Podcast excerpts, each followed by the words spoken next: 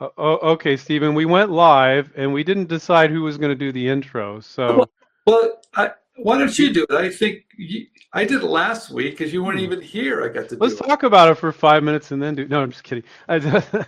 so, hello and welcome everyone. My name is Andrew Krauss. I'm one of the co-founders here at inventRight. Mr. Stephen Key, I guess he's this way.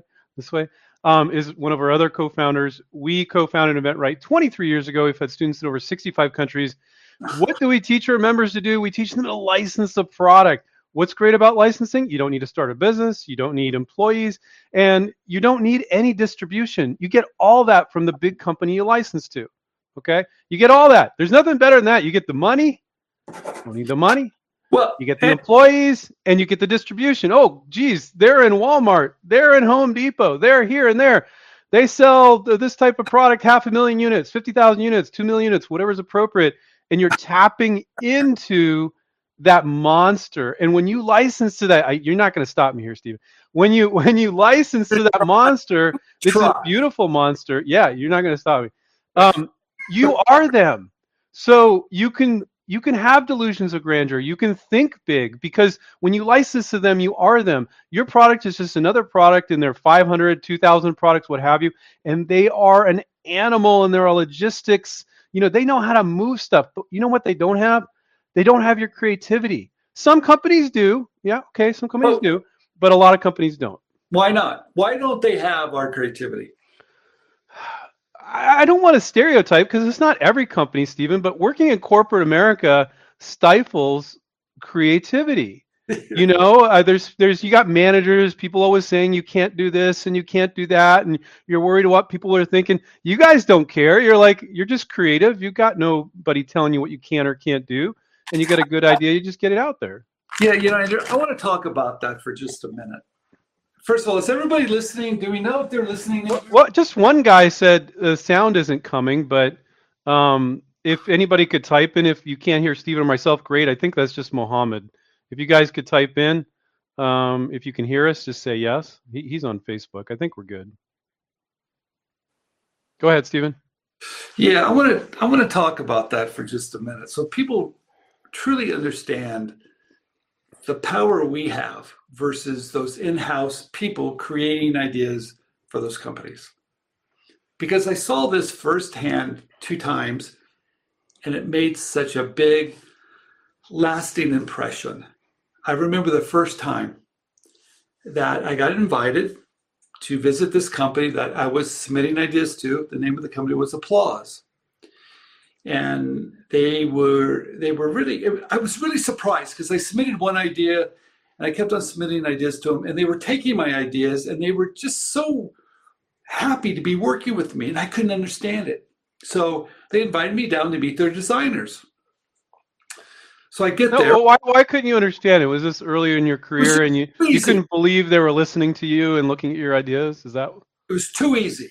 Okay. All right. It was too damn easy. So, so sure enough, I get there. It's applause. They were down in Los Angeles, and God, I, I just I even remember the street. I remember pulling up to the street because it was like my big moment that a company has invited me in to them.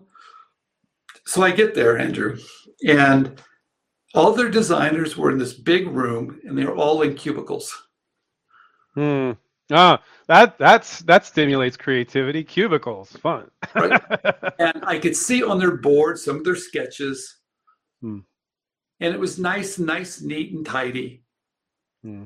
And I, I I looked at that and thought, wow, that doesn't look anything like my room.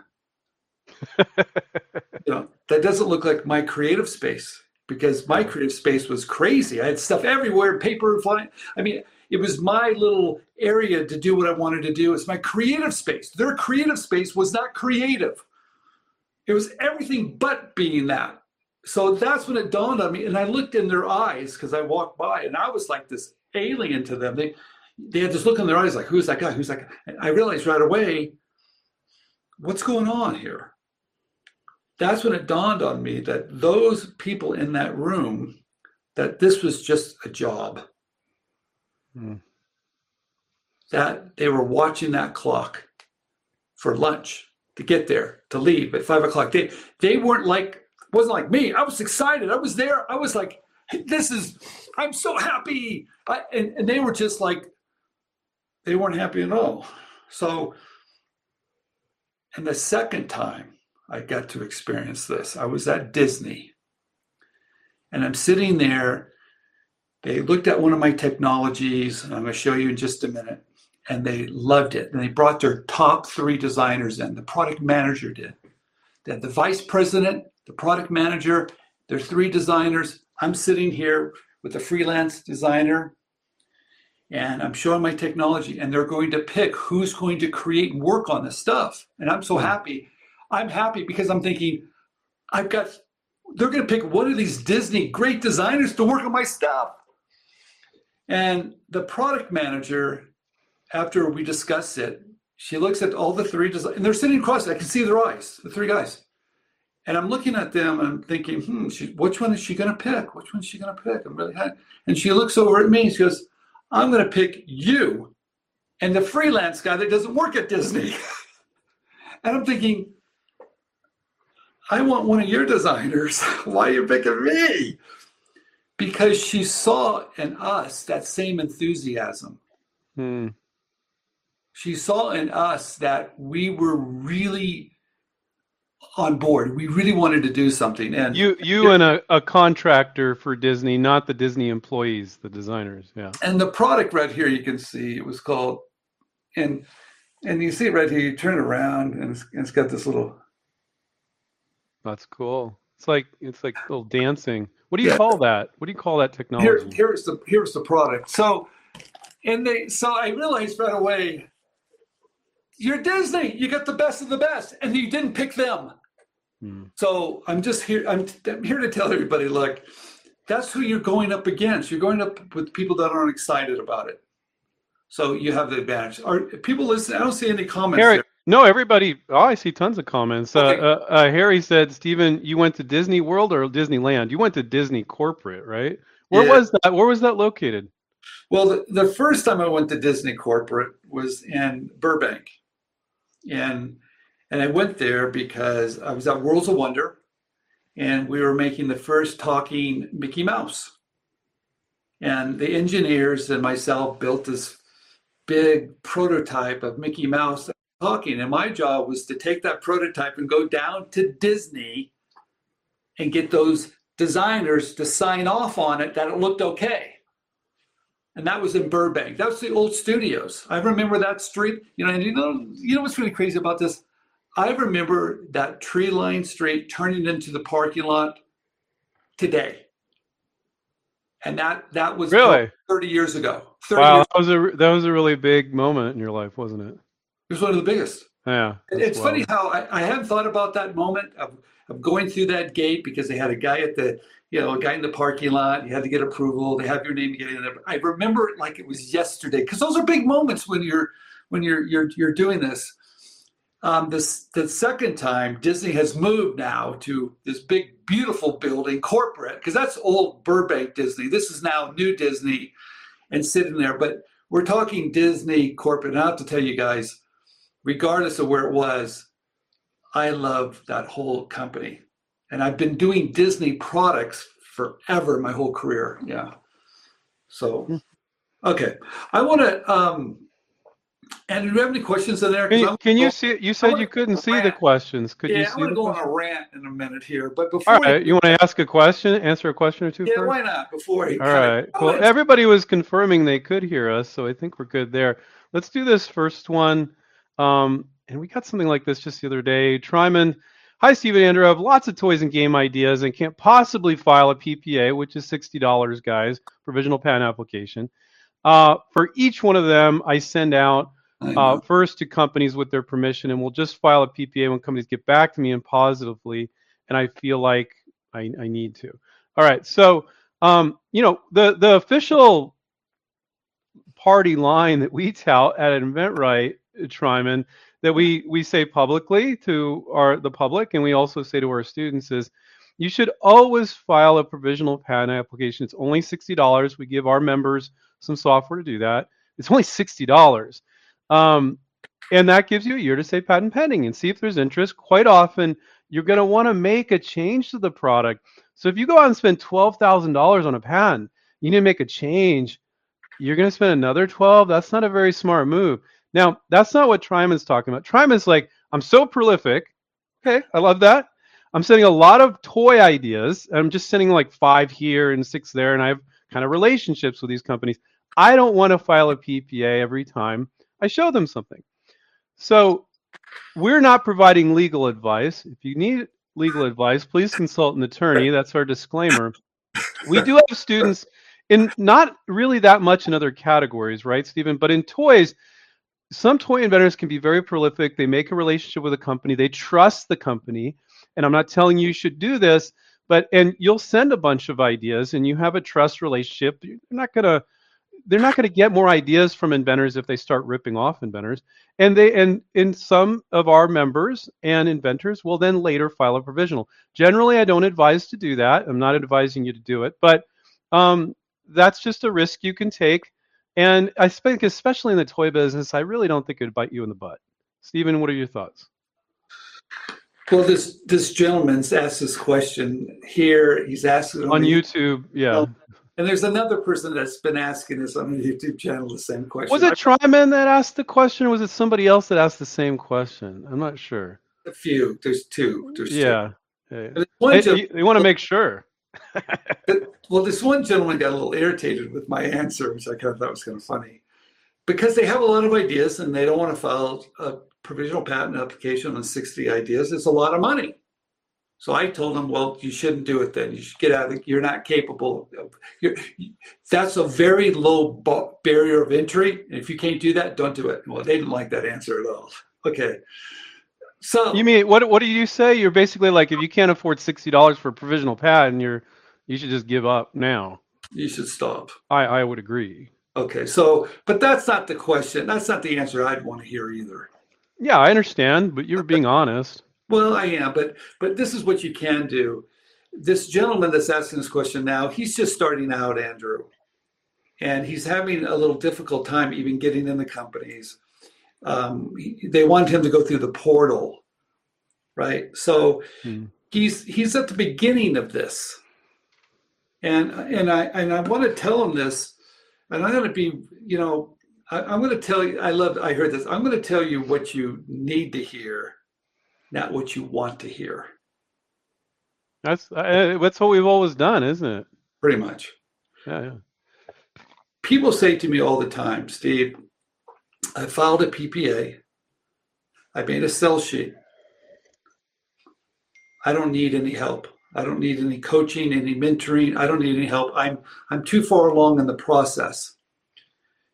And I'm here to tell you you have just started.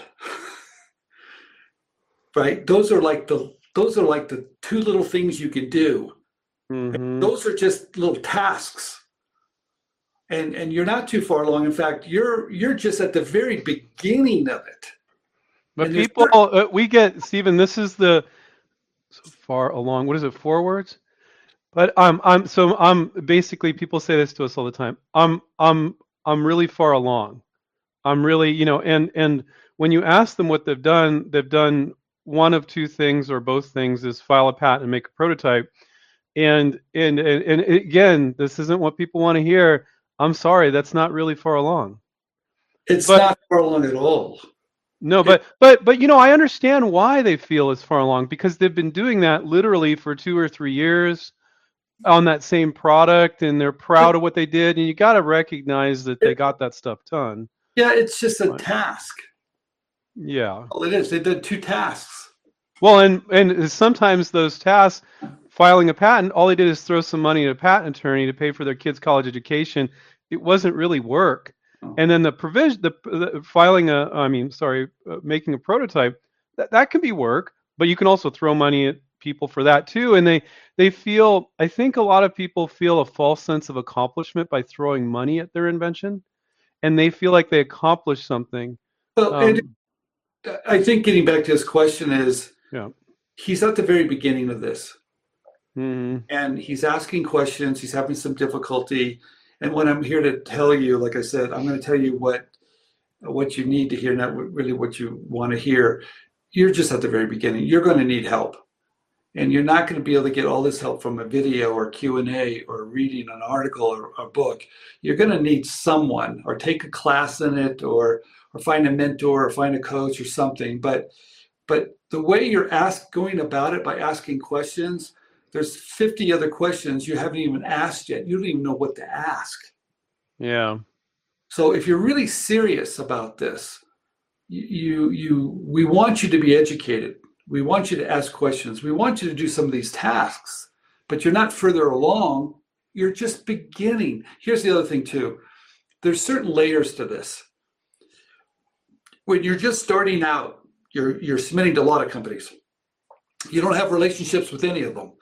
And you've got a lot of ideas. And those are potential licensees, right? And and you have a lot of questions all right. And so you're just throwing ideas up against the wall. You're at the very beginning. All right. The next level is those potential licensees now are called clients. You don't have 100 ideas, you're pitching a small number of ideas because now you have a relationship and you know those companies know you and they're giving you a target to hit.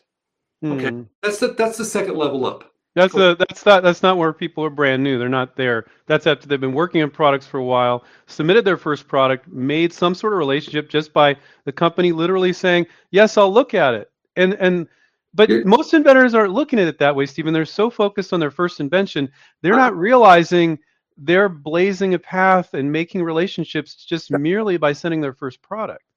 Yeah, that that first segment that we're talking about, you could be in that for years before you get to that second level. Sure. Okay. Now the third level is if you stay with it long enough. Ooh, right? I want to know what the third level is. What's third the third level? level? You've got relationships. They're telling you they don't care about patents because you've got a relationship, like Andrew said. They they know you, you know them. There's right. trust. Um, you've met with them. You've gone to trade shows. You've you've met with them. They know who you are. You have meetings with them, and some sometimes and some of the people at the third level, they come to you. Yeah, yeah, yeah. We've had students where they, they hey, we're looking for this, we're looking they for that. And and they're they're reaching out to you, they're coming to you. They're you're in their world. You're you're you're at that level where you're in their world and they're asking you for ideas. And then and then and then the guys at the the very top, they make okay. it so easy for companies to say yes. They've done mm.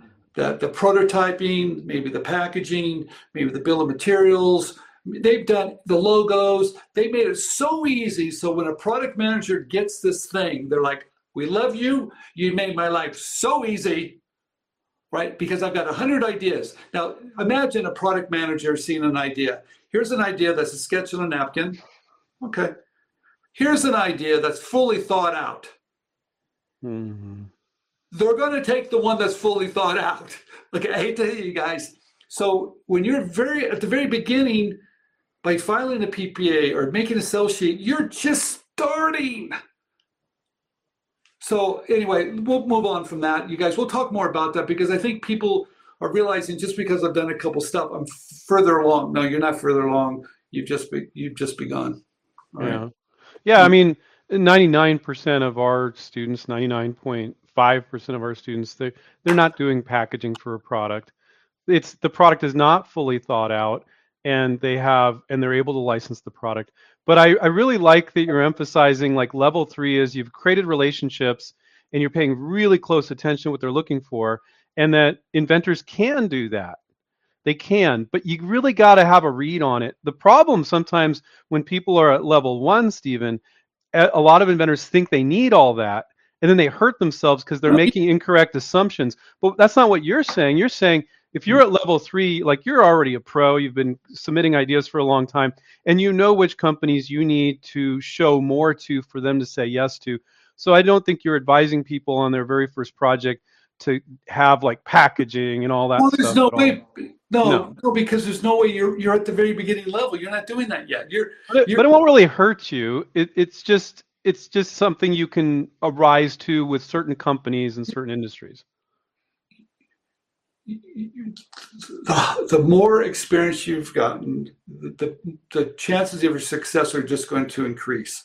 Yeah. Because at the end of the day, you're competing with a lot of people. with good ideas too, mm-hmm. right? And and if you're still asking basic questions, yeah, you, you know, you're, you're you're you're you know you're just starting out. So, but you have to realize that um, there is a process like any other profession. You learn this you learn this you learn this. I mean there's there's things like you're an intern and you become a journeyman. I mean there's certain things to do. This is this is pretty much the same way. So i hear this all the time but anyway.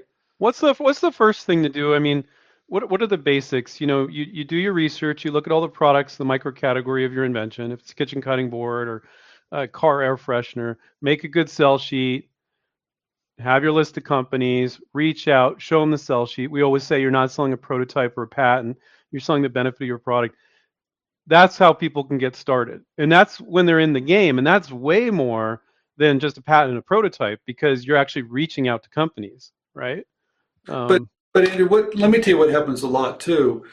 They they build a sell sheet and, and, it's probably not as good as they it could be much much better. I can tell you right now if you're doing it yourself and you're not having someone that's very seasoned i yeah. can tell you it's not going to be very good. Yeah. uh, number two i can also tell you your one line benefit statement your value proposition that probably needs to be fixed. I can guarantee you mm-hmm. that. I mean that's really difficult to be very good at. That takes a lot of time i can also guarantee that that provisional patent application you filed is probably pretty weak right? Yeah. I guarantee that too. And your list of companies that you're targeting, I'm going to guess that probably 90% are the wrong companies. Yeah. Yeah. So so right away you're going to hit these roadblocks. Mm-hmm. And then you come back and go, you know, I'm reaching out to companies, but they're not responding.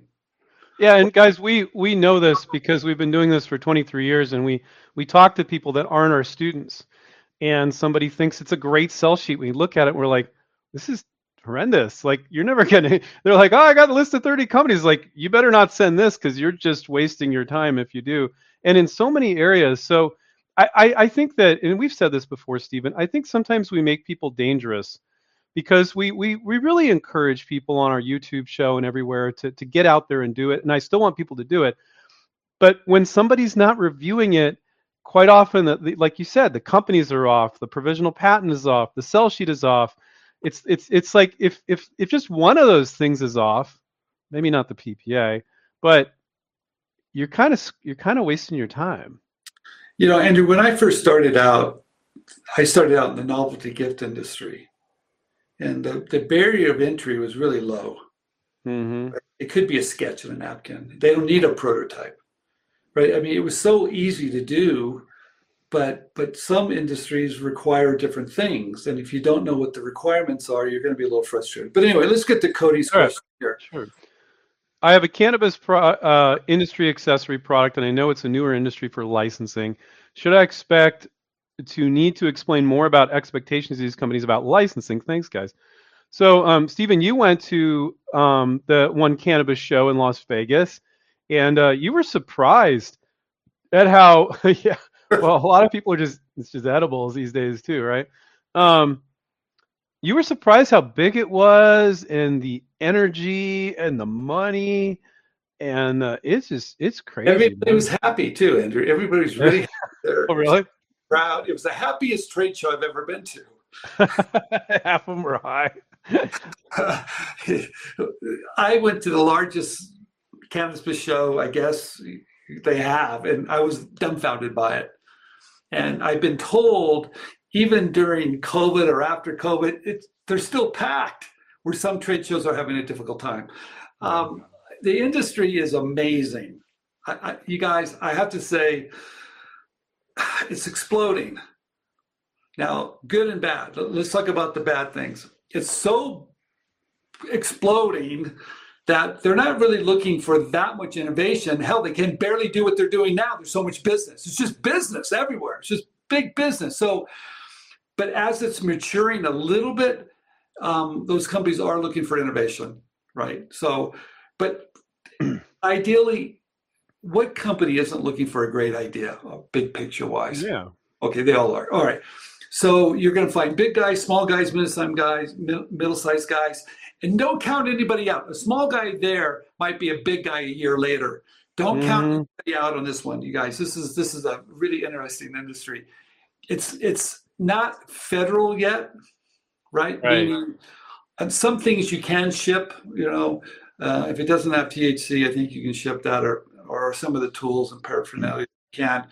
But the cannabis itself is not federal. So there's certain things about it um, that are kind of interesting. Even the trademarks, the trade, I guess the trademarks, the, something about the trademarks aren't federal either. But my point is this: Oh, that's that's inter- that's interesting. I yeah, we we've talked about that before. I forgot all about that. That's interesting. well, I don't know exactly. Maybe they are, but since you can't ship it, I mean, there's issues. There's if you get if you get a trademark and because it's yeah, it's not yeah, I get it. Yeah. There's just issues with this whole industry, but I think it's exciting. I think it's going to grow. I think it's going to be here forever. I think I think we're looking at an industry that's really small that's just going to get bigger and bigger and bigger and if you're if you are in that world, I think it's a great world to be in. I think it's going to be an exciting world to be in. So, um, will you have to explain licensing? This is what he's asking. Right.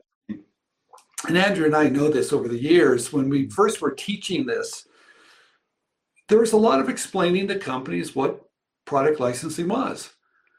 Mm-hmm. Now, some, some industries, with some and not others, right? It's like some industries have been doing it for years. They knew exactly what it was mm-hmm. and some companies didn't know what the heck it was.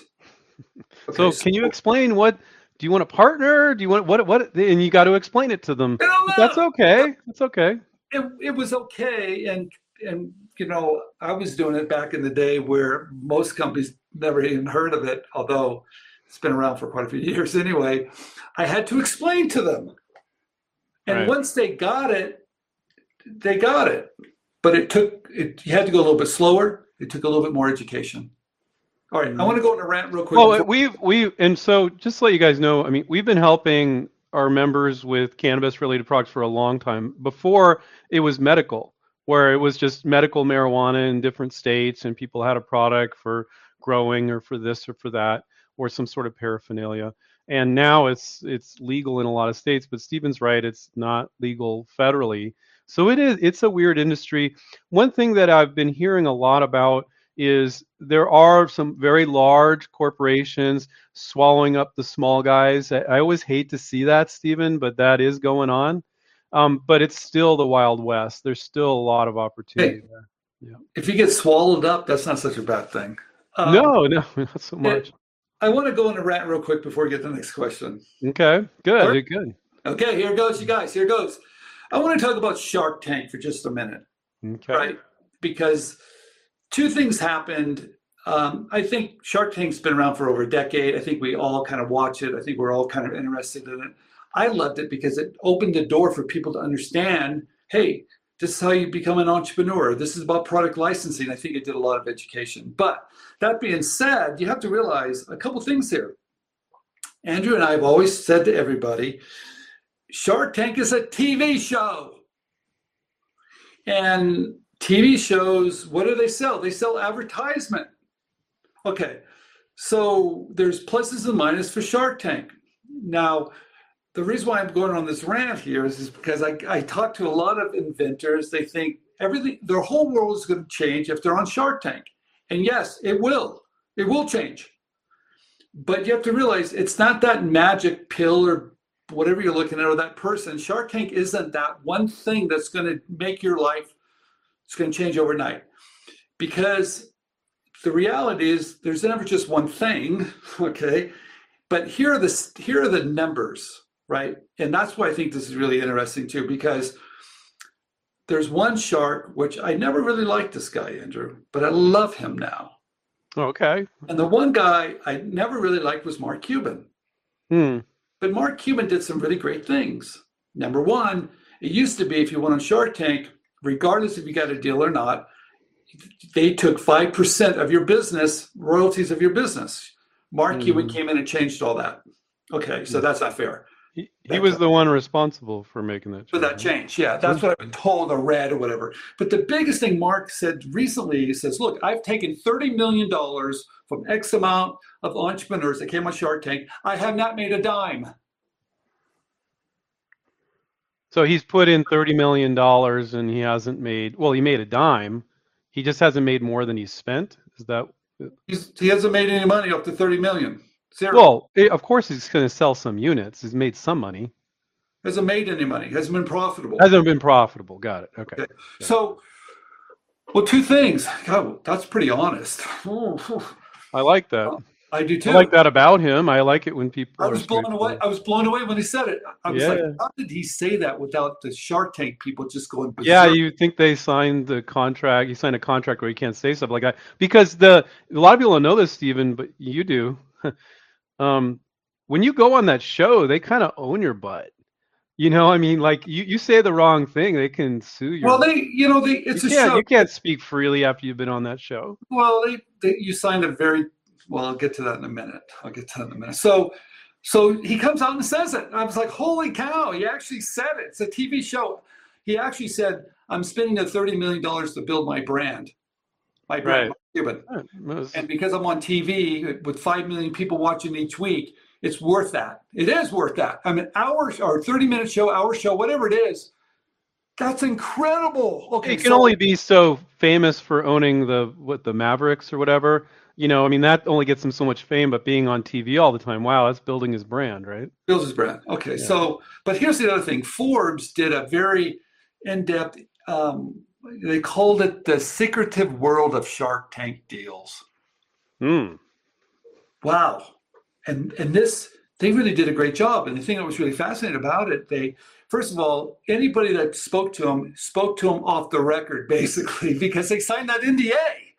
Mm-hmm. That NDA says if you say anything, they're going to get you. So it's very, it's a very difficult NDA, and they're protecting their brand. I understand it. So Forbes goes ahead and interviews 300 people that were on Shark Tank, which is a pretty good cross section, and and the 300 people. And this is what this is what this is what happened. They said, look, all the deals that happen on Shark Tank, half of those fall apart.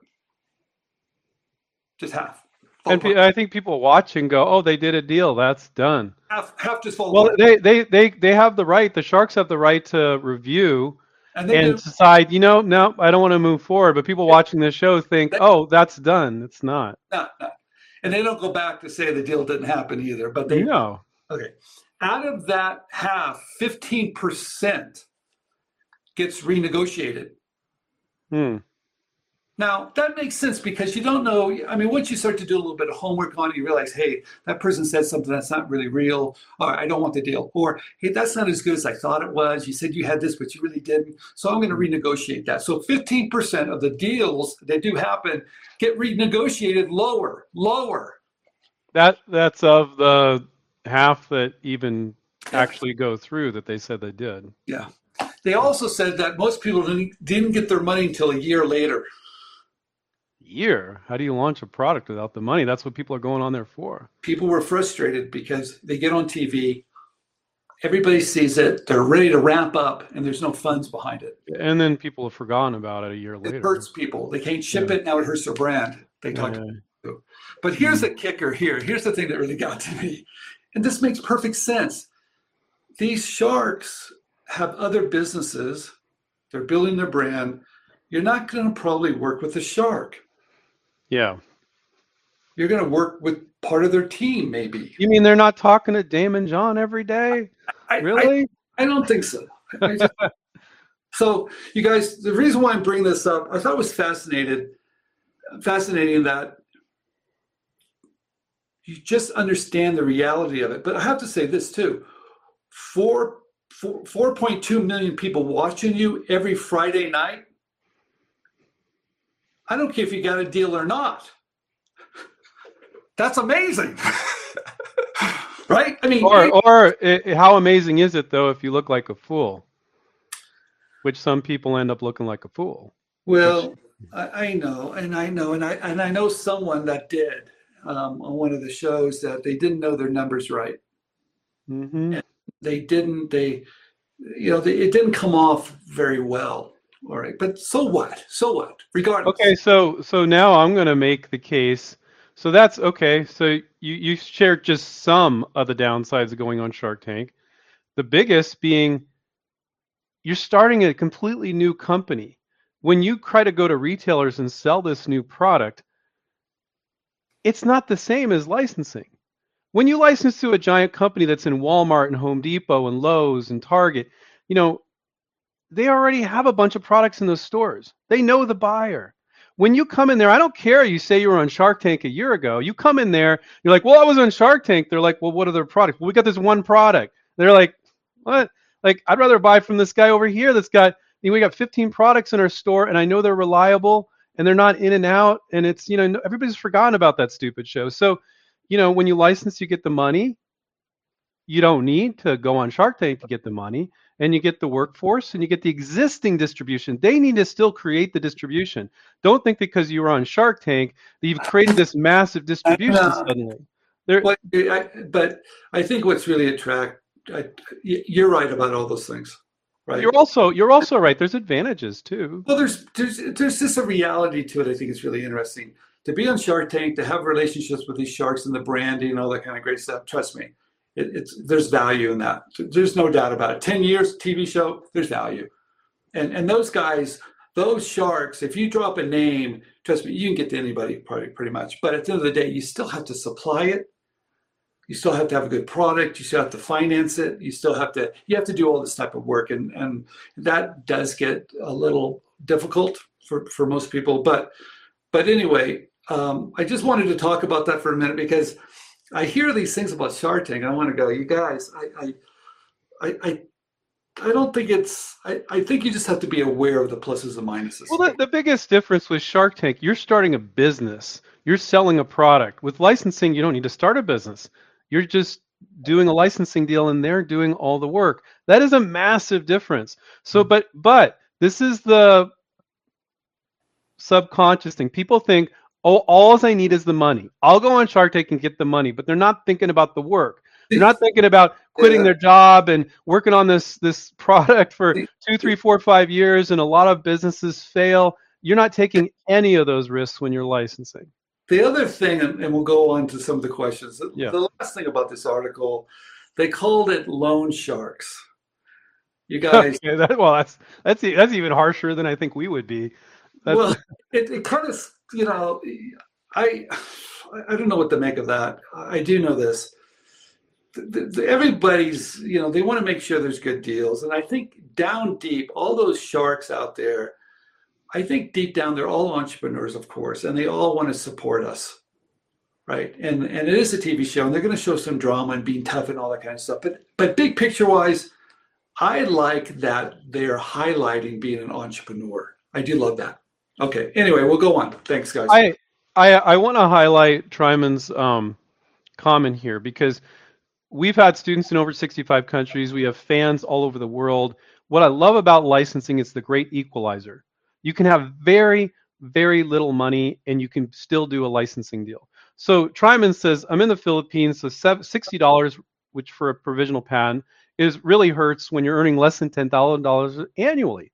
Thank you for the information. So um, Tryman, I mean, I'm not giving I'm not giving legal advice here, but if you wanted to, and you cannot legally put patent pending on a sell sheet if you haven't filed a provisional. If you file the provisional, you can. You could work on licensing your products. You make a sell sheet. You could do it yourself. You could pay somebody in the Philippines probably five bucks to do some graphic design, do a sell sheet for you. Okay, you can do this. Are you taking a little bit more risk by not filing a PPA? Yes. Can you still do it? Absolutely, you can.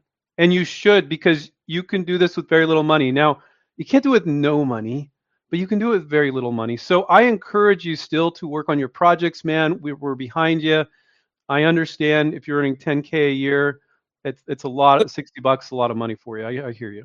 Okay, here's the reality too. If you find the companies that have embraced open innovation, looking for ideas, find the companies that have a track record working with us, find the companies that treat their customers well because they have great reviews. I would be very, me personally, not giving legal advice, once again, I would be very comfortable of not filing one and submitting that idea to that company. And if they're interested, ask them how would they like to go forward and maybe they'll pay for it. That's what I would do. Yeah, yeah. I mean, this is our main approach. Our students take they file a provisional, they see if they get interest from a company, and we guide them. Our negotiation coach guides them to get the company to give them the money to pay for the full utility patent. So now you're just risking sixty dollars, and you you could do that if you're in the Philippines and sixty dollars is too much. You could still do that, or you could file the provisional. Oh, I got some traction on this, and now I can file it. Is there a risk to that? Yes, not legal advice. Just but you know. You know what they could do is learn how to write one mm-hmm. and have it all ready to go. Right. Yes. Yeah. I've given that advice many times to. Have it all ready to go. Yeah. And yeah. show it to a company, get the read, get the feedback, get a yes or no out of it, and if you get a mm. yes, then spend the 60 grand. See, the thing I don't like though, Andrew, 60 dollars, not 60 grand. Yeah. Oh, that's expensive. the, the thing that drives me crazy is that when, oh, I've got 100 ideas and I don't want to spend $60 on 100 ideas. No, no, no, no, no, no. Pick your best. Well, when you're new to this, you're not working on 100 ideas. We have students that are very prolific and they understand, they work on one they get their bearings and then maybe they have two in their pipeline three four five even 10 12 15 with some of our our experienced members. But that doesn't happen overnight guys. So this isn't you're coming up with a problem that's not a problem. You're not going to work on 100 ideas. You got to work on the process. Like imagine this stephen like most of our students like they're going to have 20 or 30 companies and they're going to reach out to three or four people in each company so let's say it's 30 companies four people in each company. That's reaching out to 120 people. If you multiply that by, I'm going to work on 100 projects. You're, you're, you're delusional. That's that's too. I mean, you could start a company and have many employees to do that many products, but no, they, they need to evaluate and find the best ones, and don't worry about the other ones. But Andrew, this question is really great here because this person has a company interested in the product. Now what? How do I move the process forward? Okay, all right. Once again, I'm going to tell you not what you want to hear, but what you need to hear. If you have not done this before, you need someone to help you. Because I could answer that question right, right now for you, and there's 10 other questions you don't even know to ask me yet. All right, I'll give you an mm-hmm. example. Give me a quick example. Yes, you have to move it along. You have to manage it you also have to know the five questions they're going to ask you. Because there's really five questions, right? And they vary a little bit, but there's really five questions. And if you don't have the right answers to those five questions, which you don't even know to ask yet, there's a good chance you're going to look at it and go, no, uh, time is not right. Or uh, we're, you know, we're we're not really interested. Or they'll say something, and you don't know how to read between the lines. Yeah. You don't know what they're really saying. Right. Okay, so so what I'm saying is that how do I handle moving forward? You guys, you're you're playing in a, a game that you've never played before. And you're playing in a game that the, the people that you're playing with have played a hundred times. Why would you put yourself in that position without having help? I, I, I okay, here, here's another thing I'm going to say. Um, there's someone that I know very, very dearly. He's a very good friend um, took our course even, Andrew. Mm-hmm. Right? And we have step number 7 mm-hmm. Step number seven is negotiations. Okay. And we tell exactly what people need to do. You have someone behind you that helps you step by step by step by step. Make sure you answer everything right, get the deal. Then, and at the end of the deal, we work behind the scenes to make sure everything is fair and balanced. You're ready to sign it. Then we have a licensing attorney come in to save you some money, effort to make sure everything's right.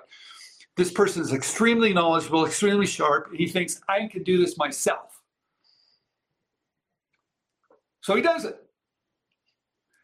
And he ends up in a lawsuit.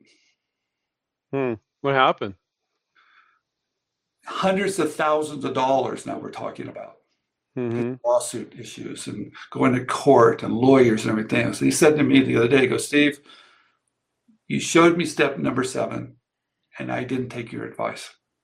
Mm-hmm. It was the worst thing I could have ever done because that product that I signed that deal with went big. And I didn't know how to negotiate that licensing agreement right. So the, the agreement wasn't set up correctly. No. Yeah. So so he did he save any money doing it himself? No. Did it almost wreck his life? Yes. He told me. Mm. He told me it, the, my whole world just went crashing around me because of it. Because I put I put my family in a bad situation. I'm in a bad situation, and everything just went bad because of one thing. He he thought he was bypassing. He thought and here's a guy that really knows what he's doing, Andrew. Here's the difference. He wasn't new mm-hmm. at this.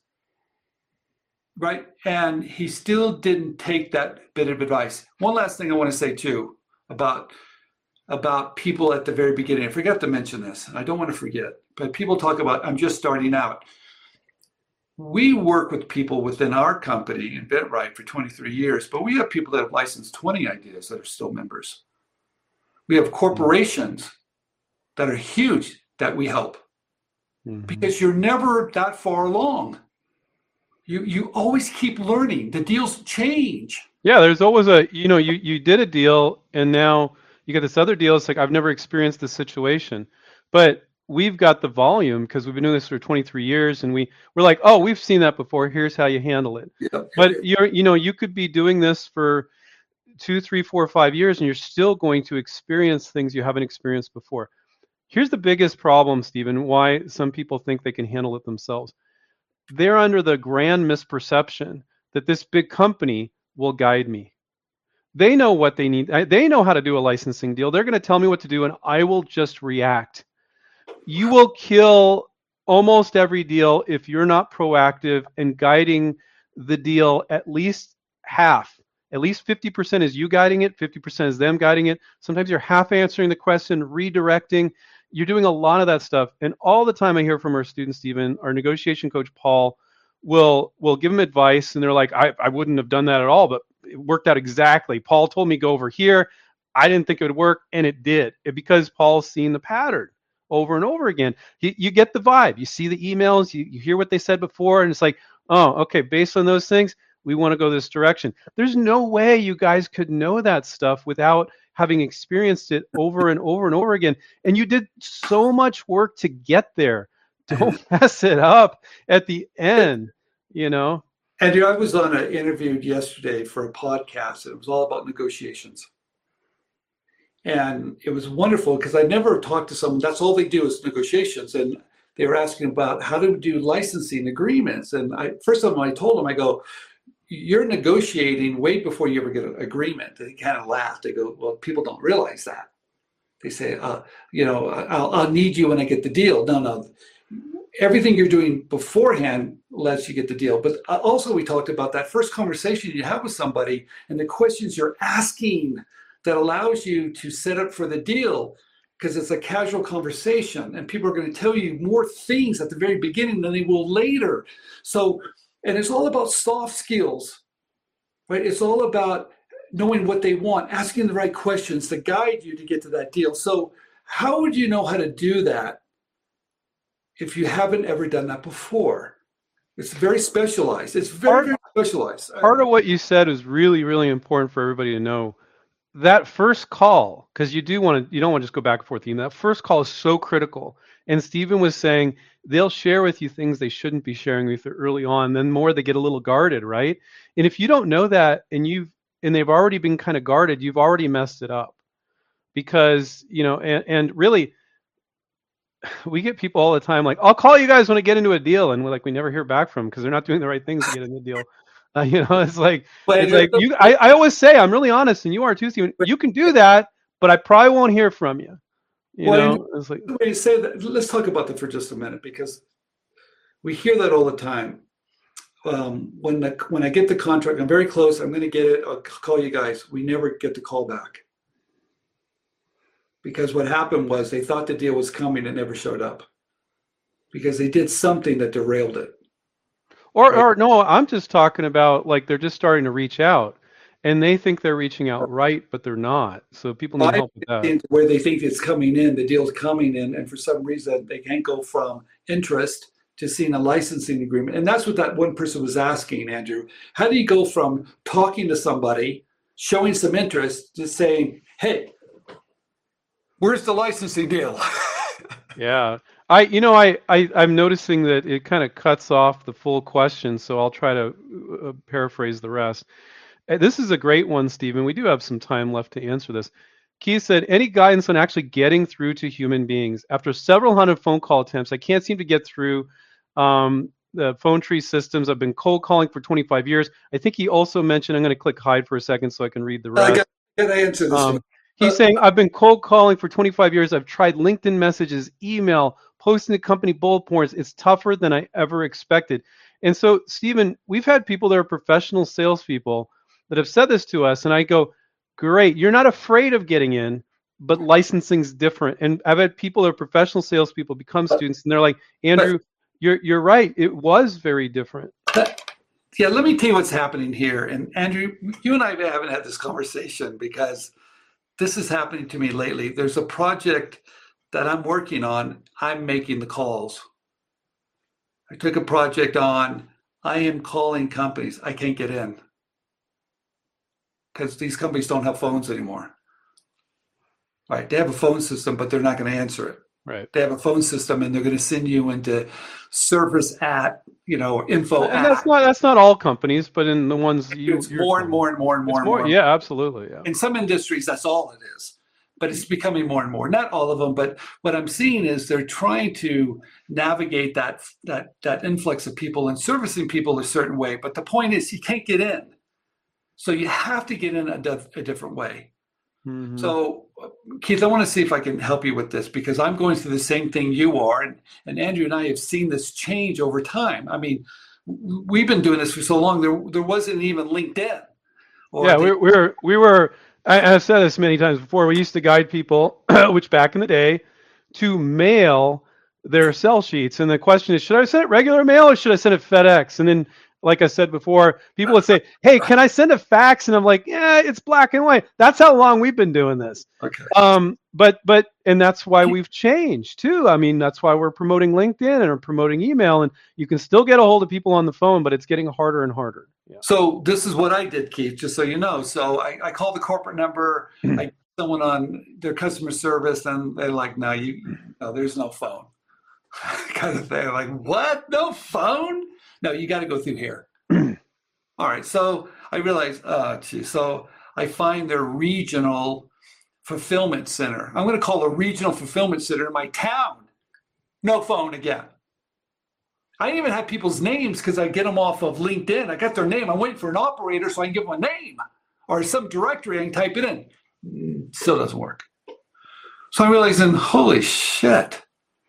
So you start to connect on LinkedIn, and I'm not quite sure exactly the right person. So I just start connecting. And sure enough, someone connected. And I said, Hey, do you have a few minutes? And the person said, Yeah. And I spoke to him last night. It's I'm sitting on the couch, 9:30 at night. And this guy says, talk to you now. Now, typically if you're if you're kind of resting you say let's do it tomorrow. But keith since i couldn't get in i took that call at 9.30 because i'm like i got somebody. I got in and i asked him a couple of questions. He kind of giggled a little bit because he wasn't the right guy but i figured he might know the right guy. Mm-hmm. and it just happened that he did not know the right guy but he gave me some really good information of how to track it now. So i got mm. a little piece right? And that little thread allows me maybe to go someplace else. So the point is this all depends on the industry, right? I don't care how you get in. I don't, I don't care if your phone call, email, LinkedIn, you're gonna get in somehow. And we we help with that with the right scripts. But I do know this. On LinkedIn, if you can write, even when you connect somebody and want to make a call or whatever, they're always going to ask, what is it about? That's fair. Sure.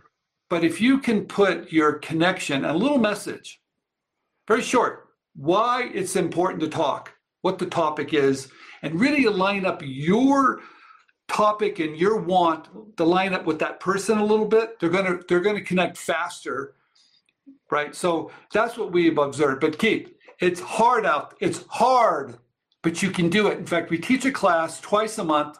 It's called Smart Smart Pitch with Benjamin Harrison and his success rate, he's told me now, is about 70% of getting in everybody. Mm-hmm. Yeah, but, I mean, and to give you some perspective, yeah. if if you're a if you're a member of ours and you're talking to your coach and you're not upset that you can't get into certain companies, you're not doing the work because you will not get into every company on your first try. We get people on Smart Pitch all the time. They tell me, I reached out to 15 companies, crickets, and then they come back like the next week or two weeks later and they're like, "Oh, I got to know a bunch using your techniques." So it's it's a lot of hit and miss, and you're trying phone, you're trying email, you're trying LinkedIn, and you're and you're trying it different ways.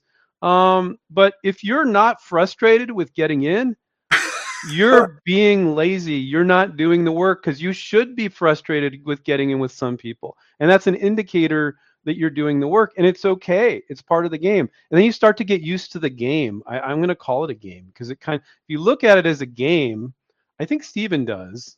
Um, well, I, I, I, was telling someone the other day they were having a hard time, and I said, Hey, I feel your pain because I'm having a hard time too. They're like, What do you mean? You have a hard time too?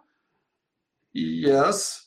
They don't know who I am. They don't care anything. All they care about, hey, you know, why are you bothering me and what do you have? So, you guys, this is real. This this thing that you're doing takes courage. This thing that you're doing is is not for everybody.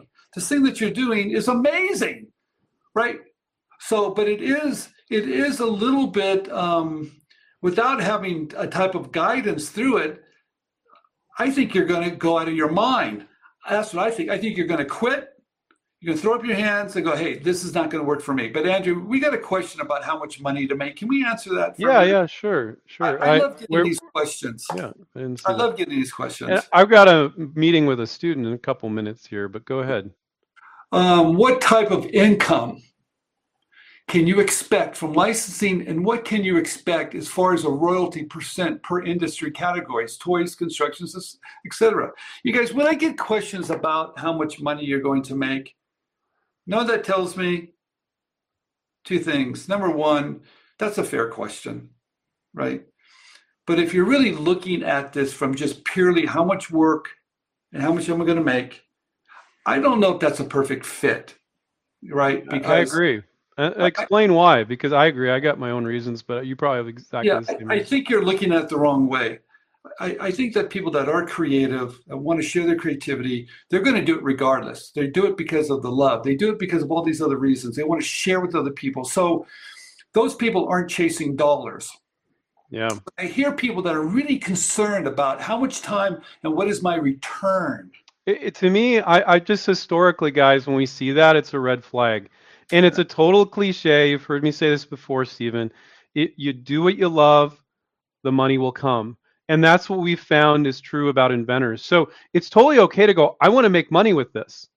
And you know, one invention you're making 15,000 royalties a year, another one you're making 150 or 200,000 a year. It can really depend on the product and what they do with it and how successful it is in the industry you're in. And there's nothing wrong, Stephen, with going, hey, I, I do want to focus on just projects that could make 200,000 a year and not a project that's only going to make me 15 or 20. Nothing wrong with that. But if your only motivation is money, which I think is what Stephen's trying to say, if you're not doing it you love, the money probably won't come. And you probably won't be patient. You probably won't keep doing it.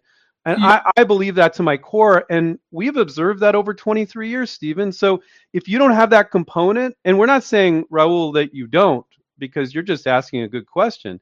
Um, but you have to have that component. You have to be passionate about your ideas.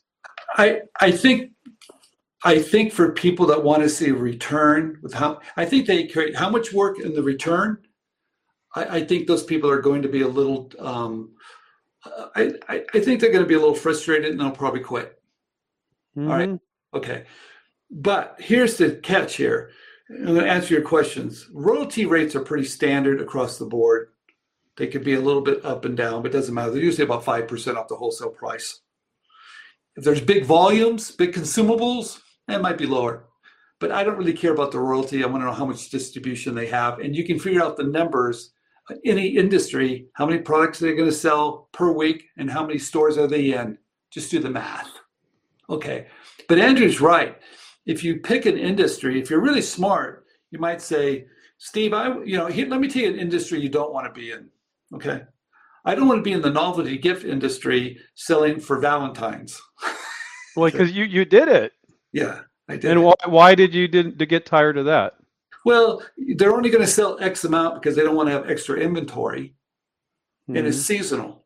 So you have a 30 day sales cycle. So I don't want to be in that industry, right? I I, I think it was fun for me because I was learning and seeing it on the shelf. Great, but long term, sure. terrible. If I have a a novelty gift that sells every day, like for birthdays, brilliant. Okay, so that would be a warning. If you want to be in an industry that's just really difficult, like tech, tech is a hard industry, right? And you might go, well, I'm going to tell you that's a hard industry, big players, moves really fast, IP. Uh, Okay. But if you want to be in the kitchen, the pet, or the DRTV, or fit all those other industries, absolutely, they love us. So I, I think you have to be careful. But when someone really puts the dollar amount on this, I kind of go, oh, uh, it's a red flag for me. Yeah, yeah, yeah we've uh, definitely, definitely. All right, Stephen, um, I got to jump off. Uh, you got right. a meeting, and I got a meeting with one of our members. So I want to remind everybody to take care, keep inventing. We love talking to you guys. Um, and you know, uh, like Stephen said, maybe we're not always saying what you want to hear, but we're telling you what you need to hear. We're we're being very honest and transparent, and that's just gonna help you do better. You know, that's who we are. We're so uh, if you like that, great. Come on back. Um, if you don't, that's okay too. That's all right too. You know. all right.